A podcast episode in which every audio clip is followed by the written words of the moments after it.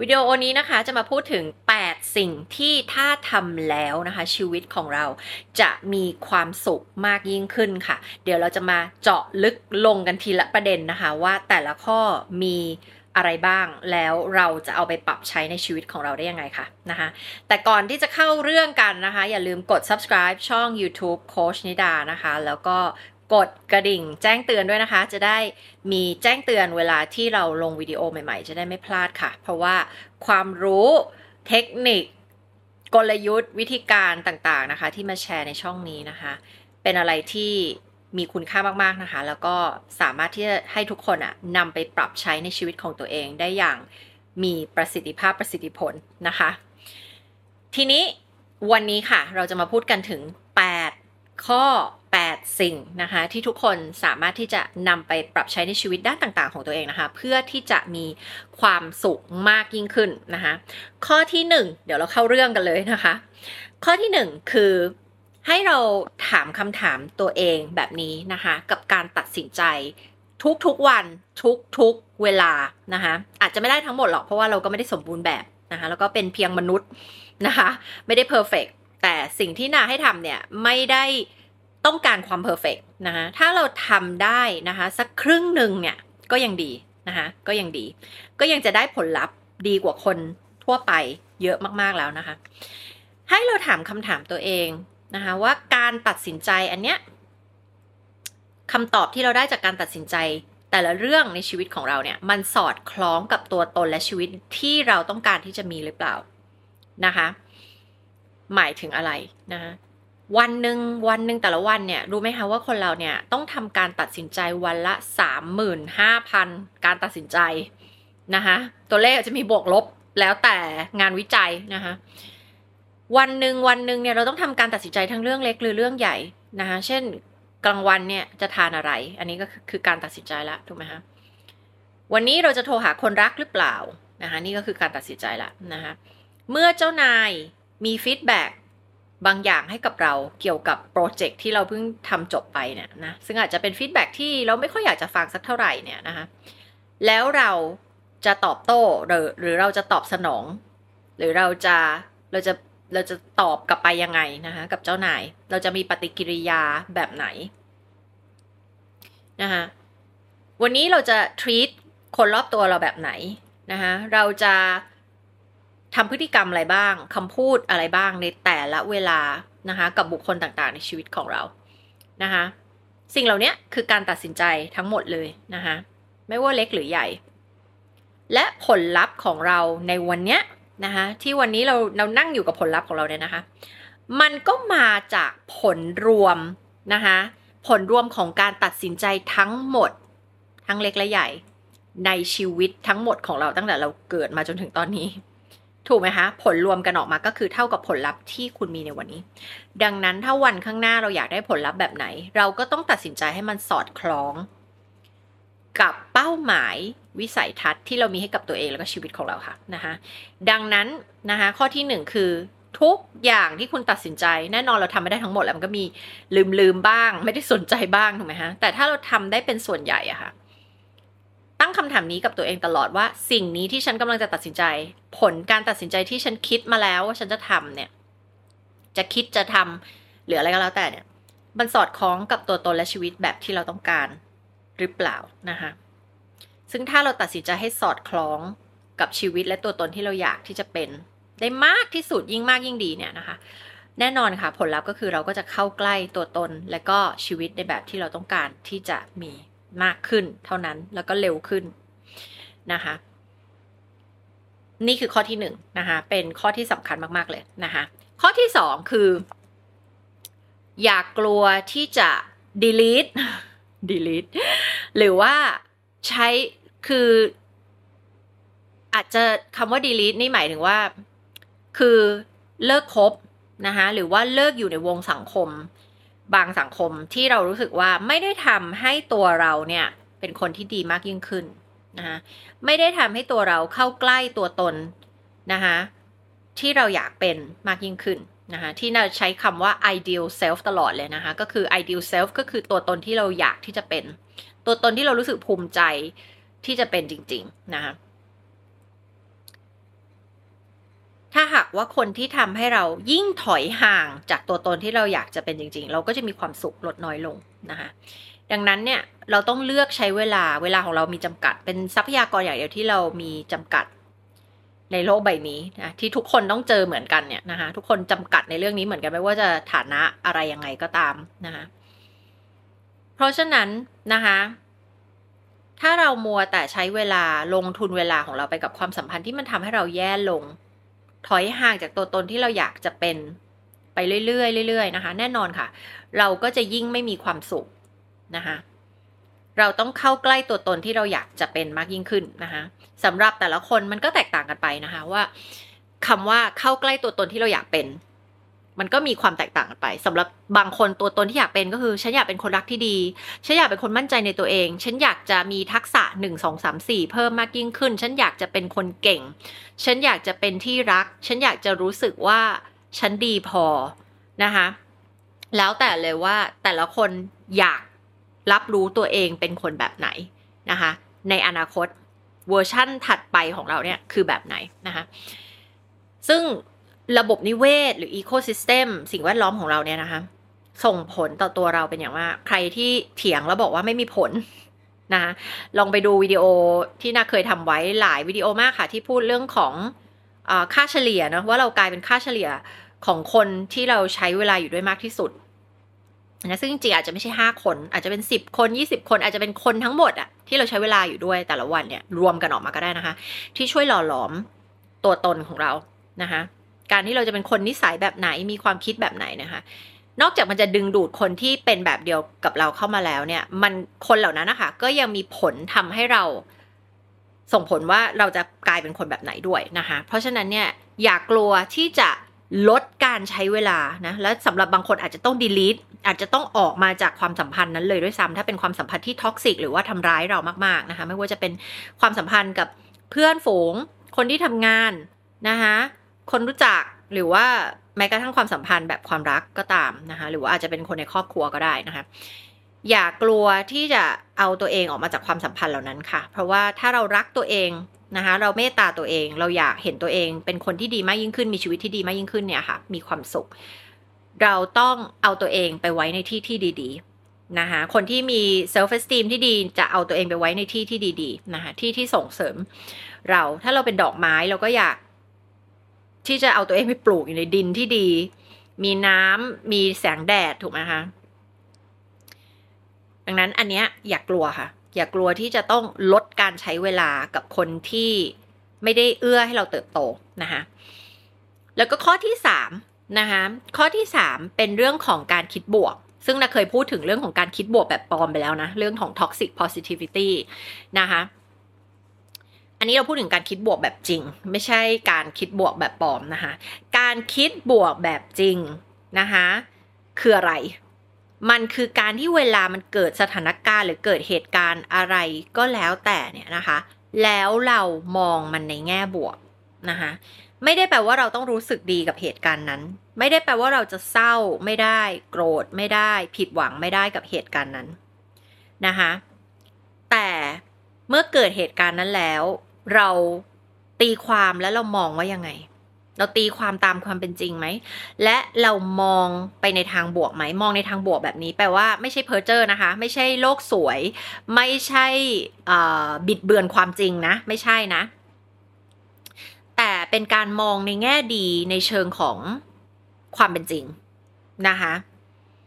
เช่น ถามตัวเองว่าเราเรียนรู้อะไรจากเหตุการณ์นี้บ้าง อืมแล้วเรานั่งกลับมาสะท้อนกับเหตุการณ์นั้น ว่าเออจริง ๆ เหตุการณ์นั้นถึงมันล้มเหลวถึงแม้ว่ามันจะผิดหวัง ถึงแม้ว่ามันจะไม่เป็นไปตามที่เราต้องการ แต่จริง ๆ แล้วเราได้เรียนรู้หลายอย่าง จากเหตุการณ์นั้นมาก ๆ เลยทำให้เราพัฒนาตัวเองได้ในครั้งต่อไปทำให้เราจะไม่ล้มเหลวแบบเดิมทำให้เราเติบโตนะคะหรือเก่งขึ้นในทางใดทางหนึ่งจากเหตุการณ์เหล่านั้น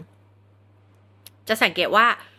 คนที่คิดบวกก็จะมีจะมีสิ่งนี้ เวลาที่เขาเจอเหตุการณ์ถึงแม้ว่าจะไม่ดีเนี่ย เขาจะรู้สึกว่าเขาได้อะไรบางอย่างกับเหตุการณ์นั้นนะคะอาจจะไม่ใช่ทุกเหตุการณ์เพราะบางเหตุการณ์มันก็ มันก็อาจจะเป็นเหตุการณ์ที่เจ็บปวดหรือว่าเขาเรียกว่ามันไม่น่าเข้าไปอยู่ในเหตุการณ์นั้นเลยอะนะคะแต่ถึงแม้มันจะเป็นอย่างนั้นอะคนคิดบวกจะสามารถหาสาเหตุที่ ทำให้เขาไม่ใช่หาสาเหตุสิแต่ หาสิ่งที่เรียนรู้ได้อะนะคะหรือว่าบางสิ่งบางอย่างที่ได้รู้จากเหตุการณ์นั้นอะที่จะช่วยเขาพัฒนาเติบโตไปได้ ยกตัวอย่างคนที่สมมตินะคะดันเข้าไปอยู่ใน toxic relationship อ่านะคะแล้วเสียเวลาไปสามปีสมมตินะคะคนที่คิดบวกก็จะมองว่า โอเค สิ่งที่ฉันได้เรียนรู้เกี่ยวกับเหตุการณ์นี้คืออะไร เกี่ยวกับความสัมพันธ์นี้คืออะไร คือแปลว่าก่อนหน้านี้เรายังรักตัวเองไม่มากพอ เราถึงเอาตัวเองเข้าไปอยู่ในเหตุการณ์แบบนี้ เข้าไปอยู่ในความสัมพันธ์แบบนี้ถูกไหมแปลว่ามันมันมันอาจจะมีบางสิ่งบางอย่างในตัวเราที่ต้องได้รับการเยียวยา อาจจะเป็นบาดแผลทางจิตใจจากวัยเด็กที่เราต้องฮีลิ่งตัวเองเราต้องเยียวยาตัวเองก่อนนะคะซึ่งเขาก็จะมองว่าความสัมพันธ์นี้อะที่เสียเวลาไปสามปีเนี่ย มันทำให้เขาได้เรียนรู้เกี่ยวกับบาดแผลทางจิตใจบางอย่างที่เขาต้องเยียวยาตัวเอง ซึ่งเขาก็จะบอกว่าดีแล้วอะที่มันมาเกิด เพราะว่าถ้ามันไม่เกิดเขาอาจจะไม่เคยได้เรียนรู้เกี่ยวกับบาดแผล ในจิตใจอันเนี้ยของเขาเลยก็ได้ แล้วเขาก็จะแบกเอาบาดแผลทางจิตใจอันเนี้ย ไปกับเขาทุกๆวันในทุกๆความสัมพันธ์ ในทุกๆที่ทำงาน แล้วมันก็จะส่งผลต่อคนรอบตัวเขาโดยที่เขาไม่รู้ตัวเลยนะคะดังนั้นคนที่คิดบวกก็จะมองว่าโอเค ความสัมพันธ์นี้มันมาเพื่อสอนอะไรเราบางอย่าง ให้เราเรียนรู้อะไรบางอย่างนะ และมันมีข้อดี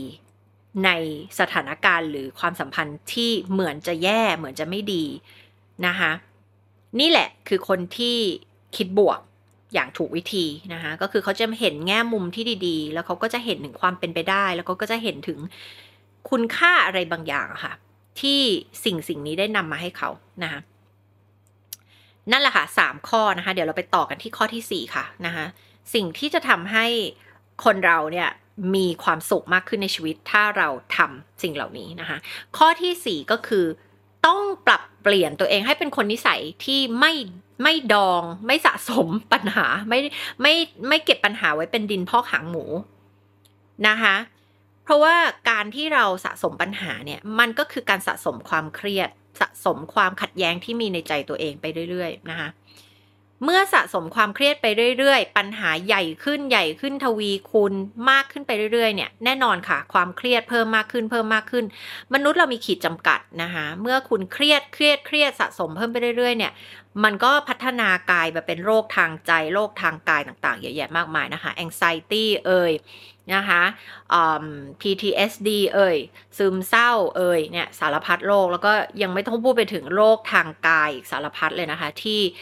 เรามีงานวิจัยรองรับอยู่แล้วว่ามันเกิดจากความเครียดนะคะเพราะฉะนั้นข้อที่ 4 คือเราต้องเลิกสะสมปัญหาค่ะ นั่นแปลว่าเราจะต้องสร้างนิสัยของการเป็นนักแก้ปัญหาที่ดีนะคะเมื่อมีปัญหาเข้ามาแล้วไม่สะสมไว้ค่ะ แก้ไขมันเลยค่ะนะคะแต่ต้องบอกว่าคนส่วนใหญ่ไม่เป็นอย่างนั้น เพราะอะไร เพราะว่ามนุษย์เราเนี่ยนะคะจิตใต้สำนึกของเราเนี่ย มันเหมือนโปรแกรมเรามาให้เราอยากอยู่กับความรู้สึกดีๆนะคะเมื่อเราต้องไปแก้ปัญหาบางทีมันมาพร้อมกับความรู้สึกอึดอัดใจ หรือที่ในภาษาอังกฤษเราเรียกว่า uncomfortable นะรู้สึกอึดอัดใจรู้สึก ไม่อยากดิวกับสิ่งนี้ อยากจะลืมลืมมันไปปล่อยปล่อยมันไปเดี๋ยวให้ปัญหามันแก้ไขด้วยตัวเองนั่นแหละนะคะนี่คือสิ่งที่มนุษย์ส่วนใหญ่ทำแล้วเราก็ทำเป็นไม่รู้ไม่ชี้กับปัญหานั้นนะคะแต่จริงๆมันไม่ได้หายไปไหนค่ะ มันก็ยังอยู่กับเราเนี่ยแหละนะคะแล้วมันก็สะสมปัญหานั้นก็ไปสร้างต่ออีกสิบปัญหาสิบปัญหานั้นก็ไปสร้างต่อเป็นร้อยปัญหานะคะสะสมไปเรื่อยๆ จนถึงจุดที่เราเครียดสะสมไปเรื่อยๆ ก็เกิดเป็นโรคซึมเศร้าเกิดเป็นโรคต่างๆ ได้นะคะดังนั้นเนี่ย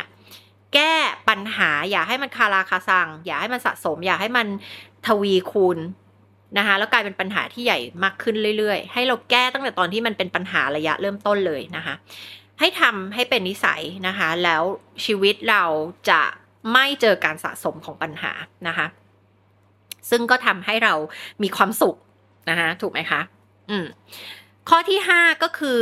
ให้เราฝึกนิสัยที่จะเป็นคนเมตตาต่อตัวเอง และเมตตาต่อคนอื่นค่ะนะคะแต่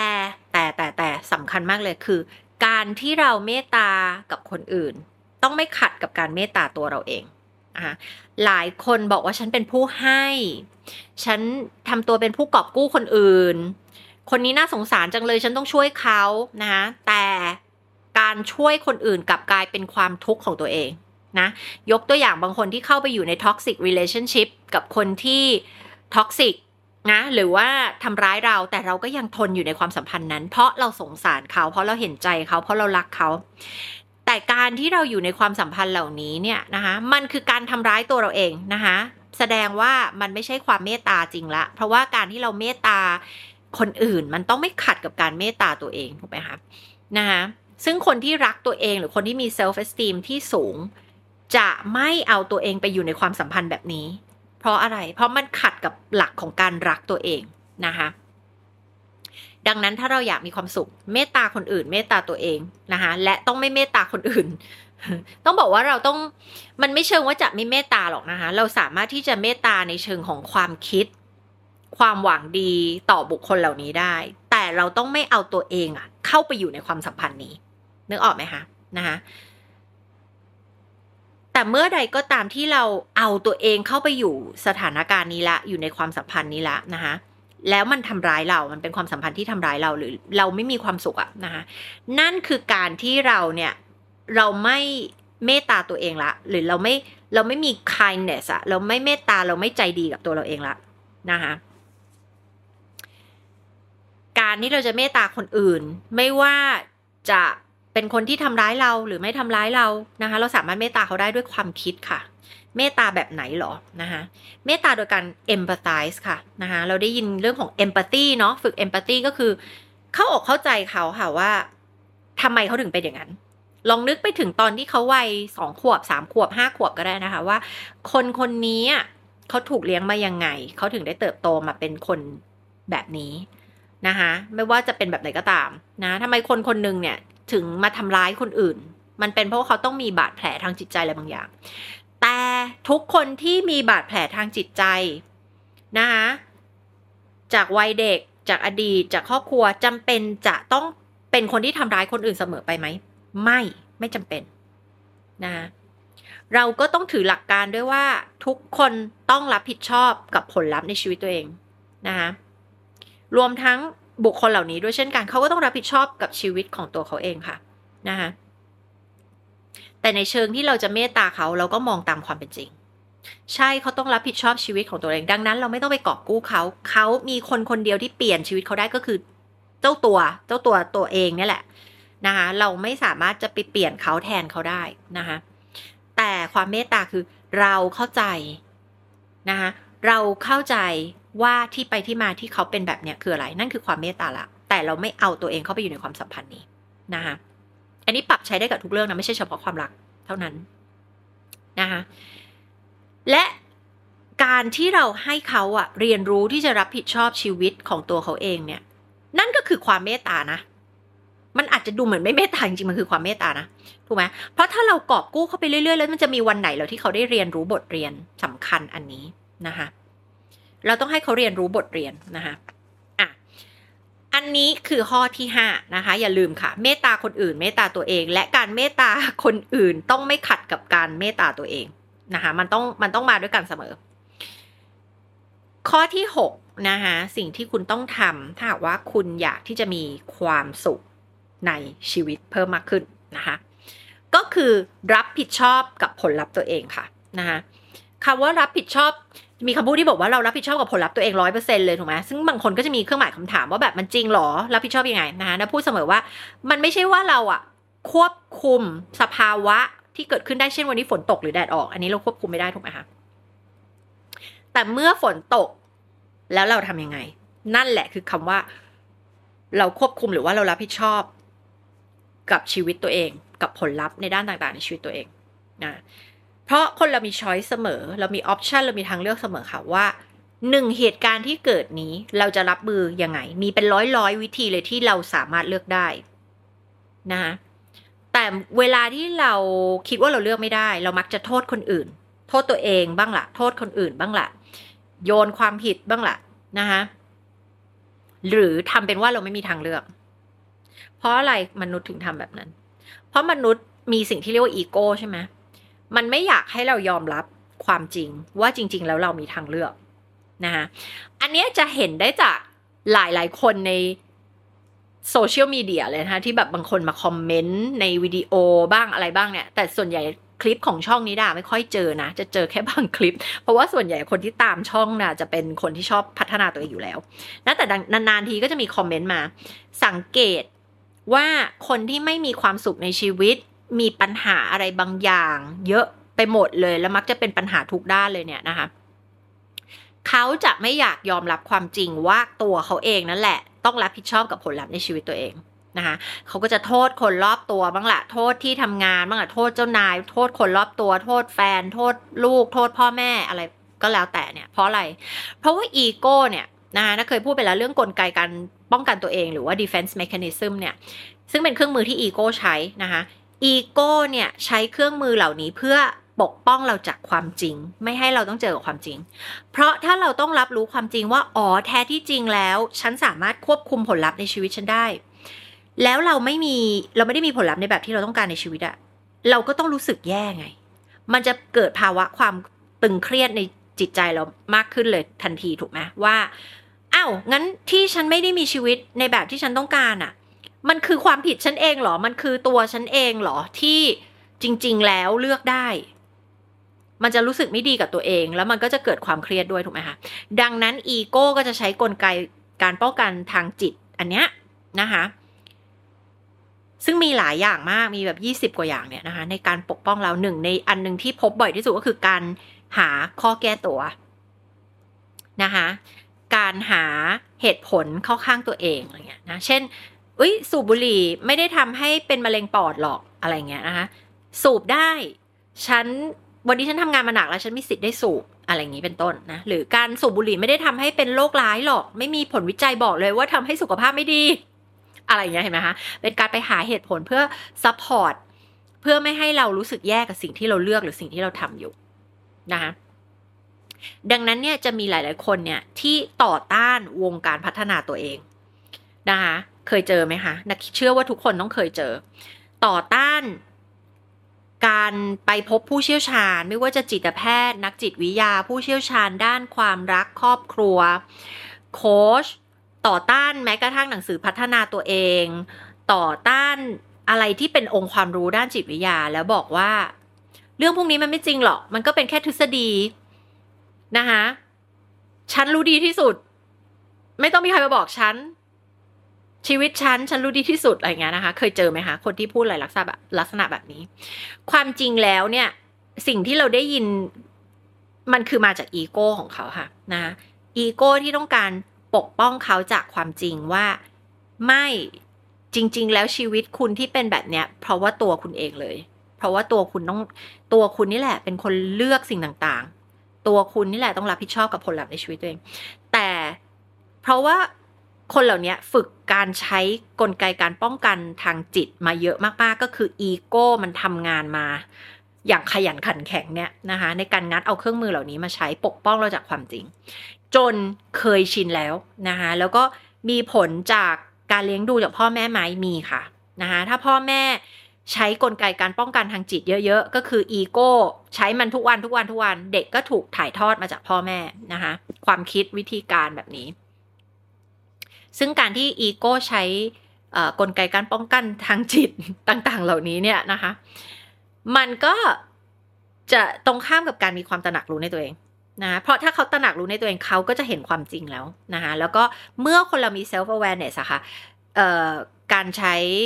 กลไกเหล่านี้มันก็จะลดน้อยลง นะคะคนที่ตื่นรู้คนที่รู้ตัวเนี่ยนะคะส่วนคนที่เวลาเรามองว่าเขาไม่รู้ตัว เขาไม่รู้ตัวเองเลยเหรอที่เขาทำแบบนี้นั่นแหละก็คือ แปลว่าเขางัดเอา defense mechanism หรือกลไกการป้องกันทางจิตออกมาใช้บ่อยมาก ใช้มานานแล้วจนชิน แล้วก็ไม่รู้ตัวว่าใช้นะคะแล้วพอจะมีหนังสือหรือมีโค้ชหรือมีคนมาพูดให้เขาฟัง เขาก็ปฏิเสธไง denial ไม่ไม่ยอมรับความจริง นะคะไม่ยอมรับความจริงว่าสิ่งนี้คือจริงนะคะแล้วก็หาเหตุผลมา support ว่าทำไมมันถึงไม่จริงนะอย่างเช่นอุ้ยคนเหล่านี้ก็แค่ทฤษฎีเท่านั้นแหละเออคนเหล่านี้ก็ชีวิตตัวเองดีแล้วหรอถึงออกมาสอนคนอื่น อะไรอย่างนี้เป็นต้นนะคะจริง ๆ แล้วเพราะเขาไม่อยากยอมรับอีโก้ไม่อยากยอมรับว่าความจริงคืออะไรนะคะเพราะถ้าต้องยอมรับมันจะเจ็บปวด มันจะรู้สึกไม่ดี มันจะรู้สึกเครียดกับตัวเองนะคะ โอเคไหมคะนักคิดว่าน่าจะอธิบายละเอียด แล้วถ้าถ้ายังไม่ละเอียดเดี๋ยวไว้จะมาทำคลิปวิดีโอเรื่องนี้อีก จริงๆก็เคยพูดเรื่องของอีโก้เป็นหลายรอบนะว่าอีโก้มันเป็นศัตรูกับเรายังไง อีโก้เป็นขวางทางความสำเร็จในชีวิตของเรายังไงนะคะอะเพราะฉะนั้นข้อที่ 6 ค่ะ เราต้องรับผิดชอบกับผลลัพธ์ในชีวิตของเรานะคะ แบบยิ่งร้อยเปอร์เซ็นได้ยิ่งดีเลยนะ เพราะเพราะอะไรเพราะเมื่อเรารับผิดชอบกับผลลัพธ์ในชีวิตตัวเอง เราจะทำยังไง เราก็จะรับผิดชอบกับมันไง นั่นแปลว่าเราก็จะตัดสินใจให้ดี เราก็จะเลือกสิ่งต่างๆ ให้ดี เพราะเรารู้แล้วไงว่าเรานี่แหละเป็นคนควบคุมผลลัพธ์ในชีวิตเรา แต่พอเราเราทำตรงข้ามเหมือนเหมือนตัวอย่างเมื่อสักครู่นะ ก็คือเราไม่ยอมรับว่าผลลัพธ์มันอยู่ในการควบคุมของเรา เราจะทำไง เราก็จะเอาอำนาจในการควบคุมชีวิตเราไปยกให้คนอื่น นึกออกไหมอ๋อ ความสำเร็จในหน้าที่การงานของฉันขึ้นอยู่กับเจ้านาย ฉันจะแฮปปี้ในความสัมพันธ์นี้ไหมขึ้นอยู่กับแฟนฉันนึกออกไหมคะฉันจะแฮปปี้ไหมขึ้นอยู่กับลูกฉันอะไรอย่างเงี้ยนะคะการที่เราเอาอำนาจนะคะ ไปมอบให้กับคนอื่น แน่นอนสิเราจะมีความสุขได้ไง ในเมื่อเราเอาอำนาจอำนาจนี้ไปยกให้คนอื่นอะเท่ากับชีวิตเราเป็นลูกไก่ในกำมือของคนอื่นถูกไหมนะคะแล้วจะมีความสุขได้ไง เราก็จะไม่ไม่ใช้สติในการกันกรองในการเลือกในการตัดสินใจนะคะเกี่ยวกับการกระทำเกี่ยวกับการตัดสินใจ เกี่ยวกับทุกอย่างในชีวิตของเรานะคะเราก็จะไม่คิดจะควบคุมเพราะเราคิดว่าผลลัพธ์เราขึ้นอยู่กับคนอื่นไงนะคะข้อที่ 7 ค่ะ คือเราจะต้องฝึกในเรื่องของสตินะคะรู้ทันเป็นผู้สำรวจ เป็นผู้สังเกตการแล้วก็เป็นผู้สำรวจความคิดความรู้สึกของตัวเราเองนะคะ สังเกตการกระทำของตัวเราเอง สังเกตการและสำรวจด้วยนะคะ ความคิดความรู้สึกการกระทำของเราที่เราทำออกไปเนี่ยนะคะ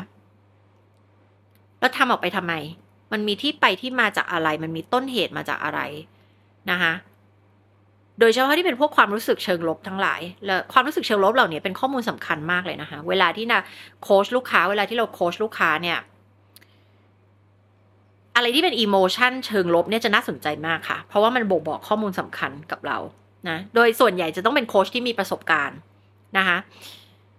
โค้ชที่เพิ่งเริ่มต้นใหม่ๆ มักจะไม่ค่อยกล้า ไม่ค่อยกล้าที่จะสั่งไปคิดสะท้อนไปช่วยให้ให้ coachee หรือลูกค้าของเราคิดสะท้อนเกี่ยวกับความรู้สึกเชิงลบนะคะ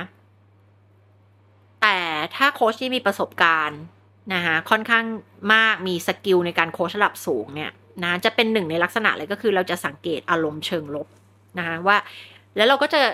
ถามลูกค้าเราว่าที่ไปที่มาคืออะไรต้นเหตุคืออะไรนะเพราะว่าข้อมูลตรงนี้สำคัญ และมันจะเชื่อมโยงกับปัญหาบางอย่างที่เขามีอยู่ในชีวิตตอนนั้น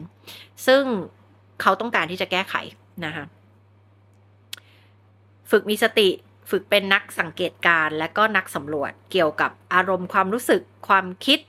การกระทำของตัวเองค่ะ ยังไม่ต้องไปสนใจคนอื่น ถ้าสนใจคนอื่นได้ก็ได้ก็ดีค่ะนะถ้ามันเกี่ยวกับเรานะคะแต่ว่าดีที่สุดก็คือตัวเองเราตัวเราเองนั่นแหละนะคะสังเกตให้ดีนะคะ พอสังเกตตัวเองได้ดีแล้วก็ลองฝึกสังเกตคนอื่นนะคะ เพราะว่าพอเราสังเกตคนอื่น สังเกตความคิดความรู้สึกการกระทำคำพูดของคนอื่น ด้วยแล้วมันก็จะช่วยให้เราสามารถเอมพัตไตส์กับเขาได้ด้วยเนาะ ให้สังเกตด้วยความช่างสงสัย เอ๊ะ เกิดอะไรขึ้นกับคนนี้ทำไมวันนี้เขาดูอารมณ์หงุดหงิดล่ะ อืม มันมีอะไรเกิดขึ้นกับเขาหรือเปล่านะคะ ก็ฝึกเอมพัตไตส์ไปด้วยนะ ฝึกเข้าอกเข้าใจเขานะคะ อันนี้มันจะช่วยเราพัฒนาเรื่องความสัมพันธ์ด้วยนะคะ กับคนรอบตัวไม่ว่าบริบทไหนก็ตาม แล้วก็ข้อที่ 8 ค่ะ คือเรื่องของ PERMA ซึ่งวันนี้คงจะไม่พูดรายละเอียดซ้ำกับเรื่องของ PERMA แล้วเพราะว่าเคยพูดไปในวิดีโออื่น ๆแล้วนะคะ แต่เพอร์มาคืออะไรมันคือ 5 สิ่งที่ทำให้คนเราอะมีความสุขความเติมเต็มในชีวิตนะคะ P E R M A นะ เดี๋ยวบอกตัวย่อให้แต่จะไม่ลงรายละเอียด P ก็คือ positive emotions นะความรู้สึกเชิงบวกนะลองคิดดูชีวิตเราทุกวันถ้าเรามี 5 สิ่งนี้เราก็จะยิ่งมีความสุข ถ้าเราขาดสิ่งเหล่านี้ เราก็จะยิ่งไม่มีความสุขนะคะ E คือ engagement engagement ก็คือการที่เรา ทำใช้เวลาไปกับกิจกรรมการทำงานอะไรต่างๆของเราเนี่ย แล้วเวลามันผ่านไปโดยที่เราไม่รู้เนื้อรู้ตัวเลย มัน flow มันเกิดภาวะ flow นะคะอันนี้คือ engagement นะคะ R ก็คือ relationship ก็คือคุณมีความสัมพันธ์ที่ดีๆอะที่มีคุณภาพในชีวิตมากน้อยแค่ไหนนะ ยิ่งมากก็ยิ่งดีนะคะ M ก็คือ meaning meaningful นะคะ ก็คือการใช้ชีวิตที่มีความหมาย มีเป้าหมายชีวิต รู้ว่าตื่นขึ้นมาทุกวันเพื่ออะไรนะคะ บางคนอ่านหนังสือเรื่องอีคิไกของคนญี่ปุ่นนะก็คือการที่แบบเรารู้ว่าเราตื่นขึ้นมา มีลมหายใจในชีวิตทุกวันเพื่ออะไรนะคะบางคนเป็นเรื่องของครอบครัว บางคนเป็นเพื่อสังคม บางคนเป็นเพื่ออะไรก็แล้วแต่สำหรับแต่ละคนอีคิไกก็แตกต่างกันไป เป้าหมายชีวิตนะคะหรือการใช้ชีวิตที่มีความหมาย มันก็แตกต่างกันไปสำหรับแต่ละคนนะคะแต่ว่ามันก็คล้าย ๆ กันแหละนะคะมันคือการที่เราจะต้องแบบ ถ้าเรามามองถึงเบสิกอะสิ่งที่การที่เราบอกเราใช้ชีวิตที่มีความหมายมันคืออะไรบ้างล่ะ การที่เรารู้สึกว่าเราทำประโยชน์อะไรบางอย่าง ให้กับครอบครัวสังคมประเทศหรือโลกใบนี้ที่เราอยู่เราสึกว่าทุกๆ วันการที่มีเราอยู่ในโลกใบนี้มันทำให้โลกใบนี้มันดียิ่งขึ้น ในทางใดทางหนึ่งไม่ว่าเล็กหรือใหญ่ ถูกไหมการที่เราได้ใช้ชีวิตที่เรารู้สึกว่า เออ เราเราเรารู้สึกว่าเรามีคุณค่านะคะกับโลกใบนี้ นะ อันนี้ก็คือ meaning meaningful แล้วก็ A ก็คือ achievement ค่ะ การที่เรารู้สึกว่าเรามีความสำเร็จในชีวิต ซึ่งความสำเร็จไม่ได้จำเป็นต้องมาจากหน้าที่การงานนะนะบางคนบอกว่าเออฉันเลี้ยงลูกอยู่กับบ้าน แล้วฉันจะมี achievement อะไรล่ะนะจริง ๆ คือการเลี้ยงลูกนั่นก็คือ achievement อย่างหนึ่งแล้วนะคะ การที่วันนี้วันนี้เป็นมนุษย์แม่ที่สามารถส่งลูกไปถึงโรงเรียน ได้สำเร็จลูกกลับมาทำการบ้านเสร็จอันนี้ก็คือ achievement ของคนเป็นแม่ละถูกไหมคะเพราะฉะนั้นคำว่า achievement เนี่ยมันมีความหมายแตกต่างกันไปสำหรับแต่ละคนนะคะมันไม่ได้แปลว่าอ๋อฉันต้องมีถ้วยรางวัล หรือฉันจะต้องเอ่อมีธุรกิจพันล้านหมื่นล้านอะไรเงี้ยมันมันไม่ใช่แบบนั้นนะคะคือคำว่า achievement มันเป็นของใครของมันนะคะมันแล้วแต่บุคคลเลยนะคะ ตราบใดที่มันรู้สึกว่ามันคือ achievement ของเราแล้วเราทำมันได้สำเร็จอะเรารู้สึกมีความภาคภูมิใจจาก achievement เหล่านี้ แค่นั้นโอเคละค่ะ ตอบโจทย์ในเรื่องของตัว A นะคะ ก็ลองสำรวจกันดูว่า PERMA ของเราเนี่ย เรามีครบไหม มีครบแค่ไหน มีมากน้อยแค่ไหน ขาดข้อไหนอย่างเงี้ยนะคะ อันนี้มันก็จะตอบโจทย์และบอกเราได้ค่ะว่า ทำไมเรามีความสุขมาก หรือทำไมเรามีความสุขน้อยทำไมเรา ช่วงนี้เรารู้สึกมีความทุกข์จังเครียดจังนะคะ มันก็จะหาคำตอบได้จาก PERMA นี่แหละนะคะอะอันนี้นะคะคือ 8 สิ่งนะคะที่ที่ทำแล้วชีวิตเราจะมีความสุขสำหรับข้อสุดท้าย PERMA ก็คือคุณไปเพิ่มไงคะไปเพิ่มทั้ง 5 ข้อนี้เลยทั้ง PERMA นะคะ ในชีวิตของเรานะคะ เมื่อเราเพิ่มทั้งหมดนี้ได้แล้วชีวิตเราก็จะมีความสุขมากยิ่งขึ้นนะคะ และนี่ก็คือ 8 สิ่งค่ะที่ทำแล้วชีวิตของคุณเนี่ยจะมีความสุขมากยิ่งขึ้นนะคะ แต่แน่นอนมันก็ยังมีองค์ประกอบอื่น ๆ อีกมากมายนะคะ ในการที่คนเราจะมีความสุขนะทั้งเรื่องของการที่นาพูดเสมอว่าเราต้องเข้าใกล้ตัวตนที่เราอยากเป็นมากยิ่งขึ้นไปเรื่อย ๆ ต้องมี growth นะ growth เป็นหนึ่งในความต้องการของมนุษย์ คือการเติบโตพัฒนาเติบโตได้รู้สึกว่าเราเป็นคนที่ดีขึ้นเก่งขึ้น มีคุณภาพมากขึ้นในทุกๆวันนะคะทีนี้การที่เราจะเข้าใกล้อันเนี้ยแน่นอนหนึ่งในงานที่ต้องทำก็คือเรื่องของ self esteem นะคะซึ่งวันที่ 19-20 สิงหานี้นะคะ ก็มีเวิร์กช็อป radical confidence ค่ะ ซึ่งมันเป็นเรื่องของการเรียนรู้ทุกอย่างเกี่ยวกับเรื่องของ self esteem นะคะ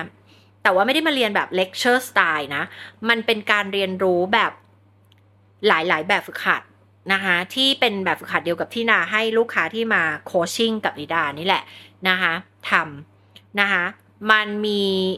การเอาเคสมาคุยกัน เอาปัญหามาคุยกัน เอาสถานการณ์มาคุยกันแล้วหาทางออกนะคะแบบมีกลยุทธ์ แล้วก็อยากให้ทุกคนที่จะจบจากเวิร์กช็อปนี้ไปเนี่ยมีแผนการที่ใช้ได้จริง ที่จะเอาไปพัฒนายกระดับผลลัพธ์ทุกด้านของชีวิตตัวเองนะคะไม่ว่าปัญหาของคุณคืออะไร ไม่ว่าจะแบบรู้สึกไม่ดีพอ รู้สึกไม่เก่ง รู้สึกหลงทาง รู้สึกไม่มีเป้าหมายชีวิต รู้สึกแบบหาทางออกไม่เจอ หรือว่ารู้สึกไม่รู้จะเริ่มต้นตรงไหนนะคะหรือว่าอะไรก็แล้วแต่เครียดสะสมนะคะสารพัดสารพันปัญหาค่ะที่แต่ละคนเจอนะคะ เอามาที่เวิร์กช็อปนี้นะคะ แล้วเราจะหาทางแก้ให้ค่ะนะคะบอกเลยว่า ถ้าเป็นเรื่องแนวนี้ไม่มีไม่มีหรอกค่ะว่าจะไม่มีทางออก นะมันจะมีทางออก แล้วเราจะมาพูดถึงเรื่องของการยอมรับความจริงในเวิร์กช็อปนี้เราจะมาเรียนรู้เกี่ยวกับเรื่องของจิตวิทยา หลักการทางด้านจิตวิทยาที่เป็น evidence base นะ ก็แปลว่ามีงานวิจัยรองรับ ไม่ได้มโนขึ้นมาเอง ไม่ได้แบบว่า เออเขาเรียกอะไรนะ แบบสายมูสายอะไรยังไม่ใช่นะคะ เป็นหลักการใช้เป็นเป็นหลักการทางจิตวิทยา แล้วก็การโค้ชค่ะที่มี วิจัยรองรับเป็นวิทยาศาสตร์นะคะแล้วก็อธิบายด้วยเหตุและผลนะคะอยากให้ทุกคนได้มาเข้าเวิร์กช็อปนี้ค่ะ แล้วก็มาเรียนรู้เกี่ยวกับเรื่อง self esteem นะคะมาเรียนรู้ว่าคุณจะเข้าใกล้ตัวตนในแบบที่คุณรู้สึกภูมิใจและอยากที่จะเป็นได้อย่างแท้จริง ได้ยังไงนะคะซึ่งจะมีหลายสิ่งหลายอย่างที่จะมาเรียนรู้กันนะคะ แบบเจาะลึกเลยนะคะ เจาะลึกแบบที่หนังสือไม่สามารถเจาะลึกได้นะเพราะว่าหลายคนก็อ่านหนังสือ Shine from Within ของนิดาแล้วก็แบบโอ้ได้เรียนรู้เยอะมากเลยเกี่ยวกับเรื่อง self esteem แต่หนังสือมันก็มีข้อจำกัดของมันถูกไหมคะ มันมีข้อจำกัดในแง่ที่เราไม่สามารถมาเจอกันได้ คุณไม่สามารถเล่าปัญหาของคุณให้นาฟังได้ เราไม่สามารถ customize หรือว่าออกแบบ solution ที่มันเป็นเฉพาะตัวคุณได้เนอะผ่านการอ่านหนังสือนะคะ แล้วก็คอนเทนต์เยอะแยะมากมาย เทคนิคเยอะแยะมากมายค่ะ ที่ไม่สามารถที่จะเขียนโดยใช้หนังสือได้ เพราะว่ามันมีความละเอียดมีความสลับความสลับซับซ้อนนะคะซึ่งถ้าเกิดเราเอาไปเขียนแล้วคนเข้าใจผิด แล้วเอาไปทำตามผิดๆกันอย่างเงี้ยมันก็จะยิ่งเกิดปัญหาหรือความเสียหายนะคะ ดังนั้นก็จะมีหลายอย่างที่เราไม่สามารถเขียนในหนังสือได้นะคะ ก็จะอยู่ในเวิร์กช็อปแล้วก็จะเป็น ส่วนใหญ่ก็คือเป็นเทคนิคที่จะใช้ในการโค้ชลูกค้าแบบหนึ่งต่อหนึ่งนะคะก็ใครที่มีความจริงจังในการพัฒนาตัวเองยกระดับผลลัพธ์ในชีวิตตัวเองนะคะ ก็มาเจอกันได้ค่ะวันที่ 19-20 สิงหาคม เดี๋ยวจะแปะลิงก์ทั้งหลายเอาไว้ให้นะคะ แล้วก็ติดต่อลงทะเบียนกันได้นะคะ ก็หวังว่าวันนี้จะเป็นประโยชน์นะคะสำหรับใครที่ยังไม่ได้ subscribe ช่องของเรานะ ช่องโคชิดาก็กด subscribe ด้วยกดกระดิ่งแจ้งเตือนด้วยนะคะ แล้วก็ กดไลค์กดคอมเมนต์ด้วยเนาะ มีใครอยากฟังเนื้อหาเรื่องอะไร มีคำถามอะไร ก็พิมพ์กันไว้ในคอมเมนต์ได้เลยนะคะ หลายคนน่ะ เข้าไปพิมพ์คำถามไปถามใน Line แอดนะคะ ซึ่งจะบอกว่านิดาไม่ได้เป็นคนตอบเองนะคะ ดังนั้นเนี่ย ถ้าหากว่าอยากได้คำตอบจากนิดา ก็มาพิมพ์ไว้ในโซเชียลมีเดียค่ะนะคะ ทางช่องทาง YouTube นะคะ TikTok แล้วก็ทาง Facebook นะคะ ก็จะเป็นช่องทางที่นาตอบนะคะ ด้วยตัวเอง ก็ ไปโพสต์กันไว้ได้นะคะสำหรับวันนี้นะคะ ก็หวังว่าทุกคนจะได้ประโยชน์จากวิดีโอนี้นะคะ ไปฝึกทำกันดูกับ 8 วิธีที่จะทำให้คุณมีความสุขมากยิ่งขึ้นในชีวิตค่ะ